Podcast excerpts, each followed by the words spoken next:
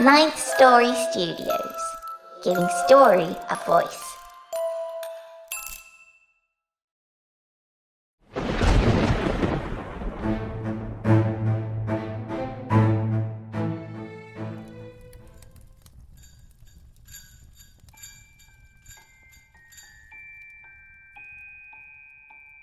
Toy by Ricardo Victoria.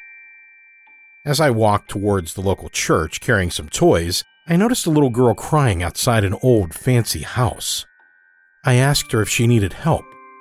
The girl replied no, her parents had gone to a party and left her alone for being a naughty kid.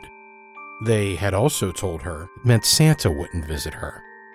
Heartbroken, I gave her a toy, telling her that Santa had left it by mistake at my house. She smiled and went inside.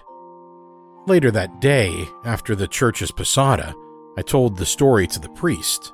Surprised, he told me, That house burned down on Christmas morning 20 years ago.